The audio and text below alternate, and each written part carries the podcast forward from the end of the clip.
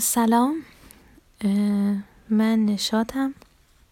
و می‌خواستم تشکر کنم از اونایی که از شمایی که در واقع تو اولین تجربه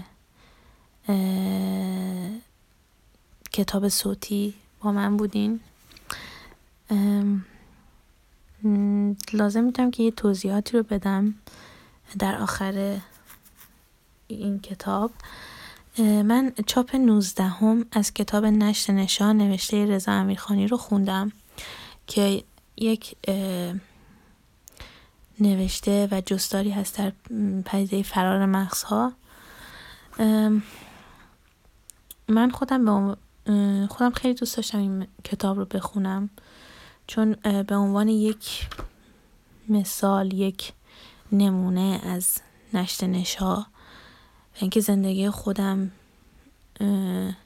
دچار فراز و نشیب های این پدیده شد.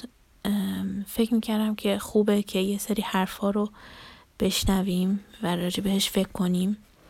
البته خودم نمیگم صد درصد با این کتاب با همه این کتاب موافقم و صد درصد با همه جملات این کتاب مخالفم. ولی خوبه که حتی اگر مخالف هستیم و شما ممکن با من هم نظر باشین. تو بعضی موارد ممکن هم از مخالفم باشین. ولی خوبه با هر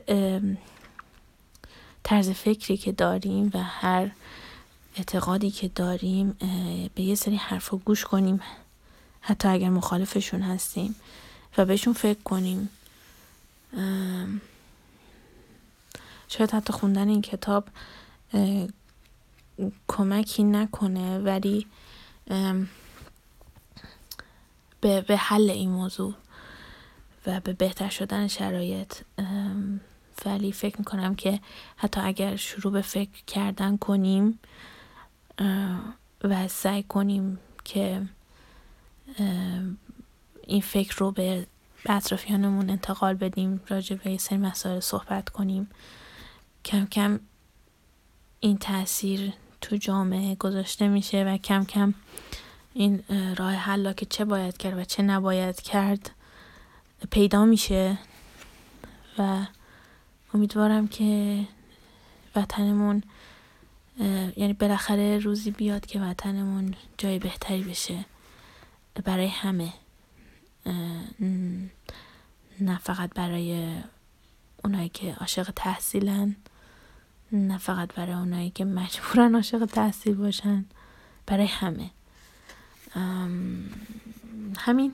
مرسی از اینکه همراه هم بودین و امیدوارم که همیشه شاد و سلامت باشین.